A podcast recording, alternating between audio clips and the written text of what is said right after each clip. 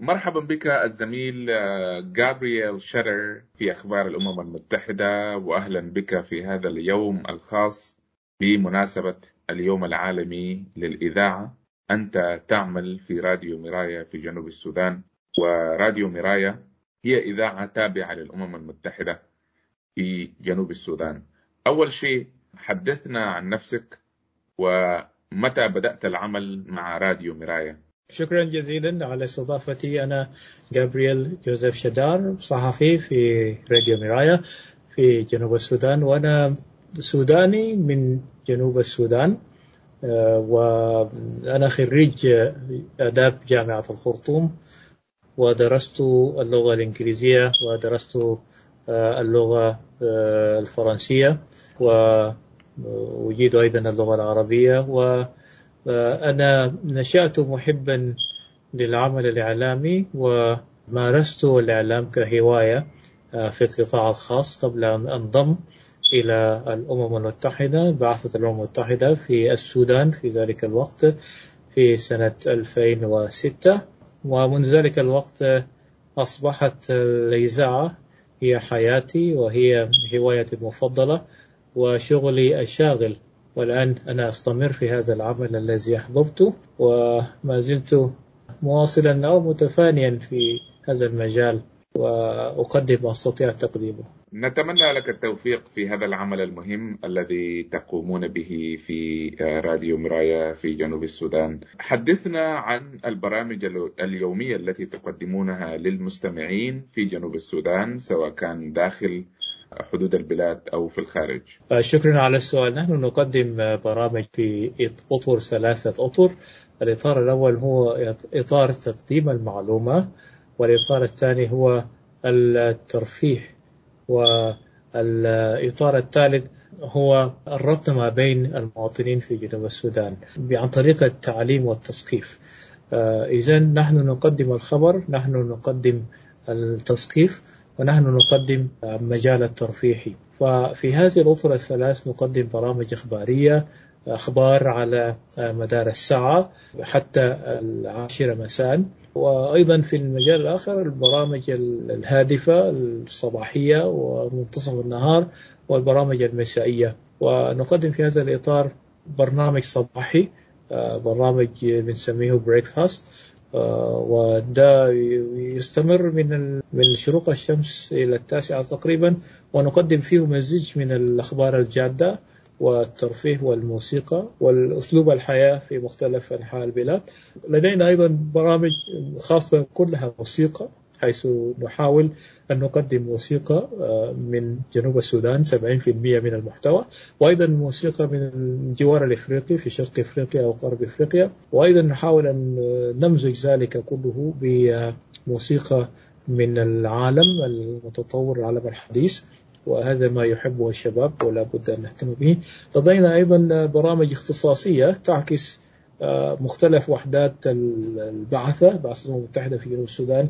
وهناك برامج تعكس ما تقوم به وحدة الشرطة أو وحدة الشؤون المدنية أو وحدة الشؤون السياسية أو حتى وحدة الشؤون آه، الطفل المرأة. وهذه كلها آه، برامج تصب أو برامج أصلا تختص بالشباب.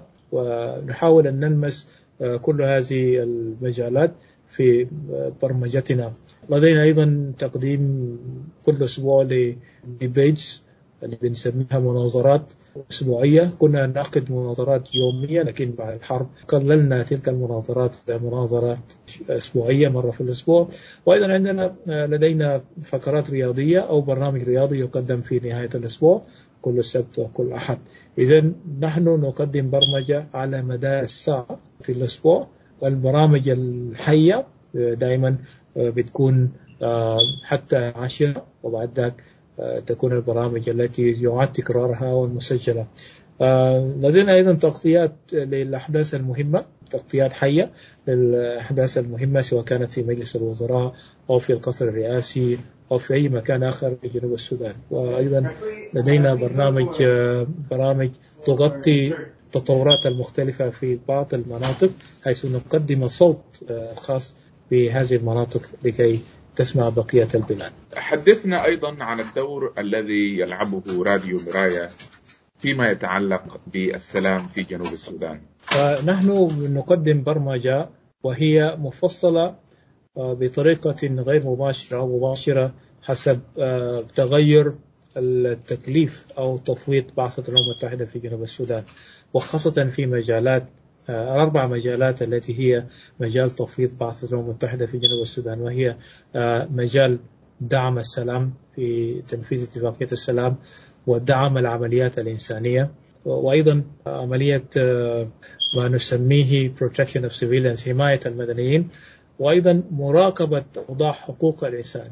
إذا في هذه المجالات الأربعة نحاول أن نفصل برامجنا لتغطية آه، هذه المجالات الأربعة. آه، بعد أن انتقلنا من دعم التنمية إلى هذه المجالات الأربعة حسب توفيق الأمم المتحدة. نحن يعني لا نترك حجرا من دون أن نرفعه آه، في مجال البحث عن السلام وحيث نغطي كل صغيرة وكبيرة في تنفيذ اتفاقية السلام نغطي كل كبيرة وصغيرة في انتهاكات اتفاق السلام. في انتهاكات حقوق الإنسان في انتهاكات حماية المدنيين. وأيضا كما تعلم ربما تعلم أيضا أن هناك الكثير من النزاعات المجتمعية والعشائرية التي لا تمد بشكل مباشر للسياسة ولكنها أيضا نتاج لتقصير أو عدم تواجد سلطة الدولة أو الحكومة امتداد سلطة الدولة أو الحكومة لهذه المجتمعات حيث تختبر هذه المجتمعات تأخير في سير العدالة وتأخير في نجدة الذين يتعرضون للغارات غارات المجرمين في الأفكار. وبالتالي يلجأ الجميع إلى أخذ القانون بيدهم آه، ليحلوا هذه النزاعات. وبالتالي آه، نحاول أن نلفت النظر آه، من خلال تقديم الخبر اليومي عن هذه الأحداث واستطعنا أن نقدم الكثير في هذا المجال للمستمع وللمسؤولين أيضا في البلاد. ونحاول أيضا في هذا المجال أن نقرب ما بين المسؤولين وبين الدولة آه، لأن هناك ليس هناك منابر حيث يلتقي المسؤولين بشكل مباشر مع المواطنين والمواطنين بالمسؤولين بشكل مباشر هذا عبر هذه الوسائل. هذا ما نحاول أن نقدمه في برامجنا المختلفة في نقاشاتنا اليومية في أخبارنا المختلفة. من حيث تقديم اللغات أيضا تعلم أن اللغة العربية هي لغة الشارع. بنحاول نقدم بعض الأخبار بالأخبار باللغة الإنجليزية واللغة العربية. ونحاول أيضا أن نتحدث في برامجنا الحوارية باللغة العربية مزيج من اللغة العربية واللغة الإنجليزية. هل الناس في جنوب السودان ما زالوا يستمعون إلى الإذاعة. أم أن هناك وسائل أخرى آه، مثل التلفزيون والصحف والإنترنت وغيرها من الوسائل. الأخرى نعم آه، بالرغم من انتشار الإنترنت ووسائل التواصل الاجتماعي والشبكات وهذه إلا أن هناك قطاعا كبيرا خاصة في الريف. ربما تعلم أن الكثير من معظم سكان جنوب السودان يعيشون في المناطق الريفية. سكان المدن هناك أعداد متزايدة من الناس لم يعودوا يستمعون إلى الإذاعات ولكنه في النهاية تجد الكثيرين منهم يطلبون منك الرابط الخاص بالإذاعة لكي يستمعوا للإذاعة في هواتفهم النقالة فهم ليسوا بعيدين. أيضا يدخلون إلى مواقع الإذاعة في وسائل التواصل الاجتماعي أو في صفحتنا الإلكترونية يستقون منها الأخبار ويعلقون عليه أيضا. آه، هناك أيضا مستمعون من الخارج آه، في دول المهجر سواء كان في شرق أفريقيا أو في أمريكا والولايات المتحدة وكندا وأستراليا وحتى في واحدة من الطرف أن آه، أحد المسؤولين في الإذاعة كان في باريس وفجأة وجد سودانيا وكان هذا السوداني سائق تاكسي. وكان يستمع في باريس إلى إذاعة مراية على الإنترنت وكانت مفاجأة سارة جدا. آه إذا الإذاعة ما زالت يعني آه لها مكانتها المهمة جدا آه لدرجة أنه لو حدث أن انقطع الإرسال في إحدى المناطق تصلنا الكثير من الاتصالات أين أنتم؟ ماذا حدث؟ ونحن أصبحنا كالعميان لا نعرف ما يجري. ونرجو أن تعيدوا البث بأسرع ما يمكن لأننا في حيرة من أمرنا. وهذا يدل على سيطرة الإذاعة في كثير من مناطق البلاد. هناك عامل اقتصادي آخر هو أن الإذاعة هي الأرخص في وسائل الإعلام. والبلاد أيضا لأسباب البنى التحتية الضعيفة. شبكات التلفزيون غير متوفرة بسبب أيضا الكهرباء ليست منتشرة بكثرة في كثير من أنحاء البلاد وليست هناك الصحف فالناس تستقي الأخبار. حتى غير المتعلمين يستقون الأخبار من الإذاعات وهناك أيضا من يترجم لهم ما يحدث في البلاد. لنتحدث عن الأخبار الكاذبة والمضللة. كيف تكافح إذاعة مراية هذا الجانب. هذا سؤال مهم جدا وخاصة في بلد شهد حربين ما بين 2013 و 2016 ظهرت ظاهرة الأخبار الكاذبة أو أخبار الكراهية. الحديث الذي ينشر الكراهية بكثرة خاصة في وسائل التواصل الاجتماعي وخاصة ما بين الجنوب السودانيين الذين هم في المهجر. وحاولنا كثيرا أن نقف في وجه هذه الظاهرة ظاهرة الأخبار الملفقة وبرضو ظاهرة الشائعات الغير حقيقية. ونحاول حاولنا كثيرا أن نعالج هذه الناحية بأن نورد في أخبارنا وبرامجنا الرأي المخالف لما تم بثه في كثير من الوسائل.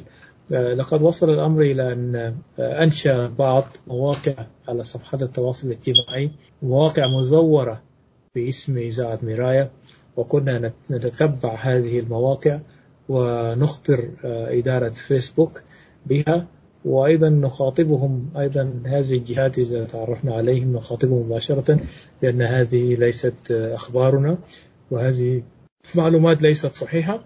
ونحاول أيضا أن ناخذ مقاطع مما ينشر وننشره في صفحتنا ونقول هذا ليس خبرنا وهذه الأخبار الصحيحة. انضممنا أيضا في حملة مكثفة لكثير من الجهات ومجتمع مدني ومنظمات مدنية.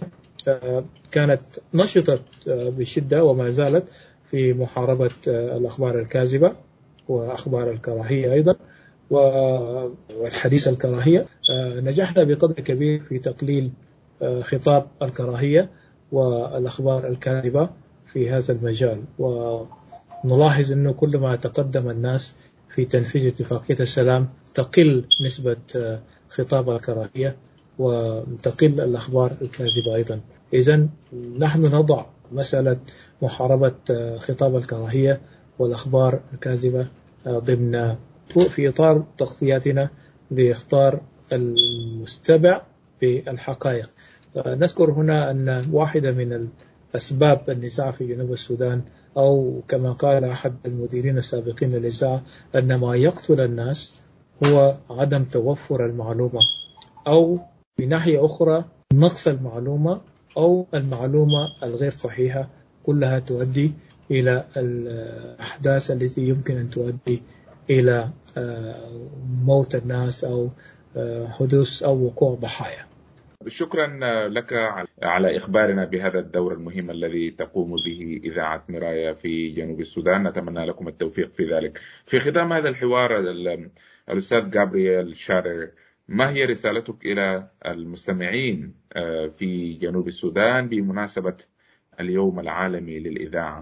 هناك كثير من الرسائل التي بعثت للمواطنين في جنوب السودان ولكن يمكنني أن أقول بأن أننا كدولة جديدة وكشعب قطعنا مشوارا طويلا وحققنا كثيرا من المكاسب التي يجب أن ننتبه إليها في إطار تكوين الأمة وإنشاء الدولة. وهي مسألة ربما تكون شائكة يهمة أول تكوين الأمة أم بناء الدولة. ولكن كل واحدة من الاثنتين تقود إلى الأخرى. فيجب علينا أن نركز في ما يجمعنا. فكثير من الأشياء التي نرى أنها تفرقنا هي في الحقيقة من الأشياء التي تجمعنا سويا وتوحدنا. والعالم كله الآن يتجه إلى التوحد إلى الانسجام إلى التقارب. فيجب أن نكون ضد هذا التيار ونحن نحاول أن نجمع نجمع شملنا مع بعض ونقدم من يستطيعون قيادتنا وتوصيلنا إلى ما نصب إليه. وهذا من خلال التوافق على الحد الأدنى من التعايش السلمي والرفاهية الذي يقود إلى الرفاهية للجميع. هذه رسالتي باختصار.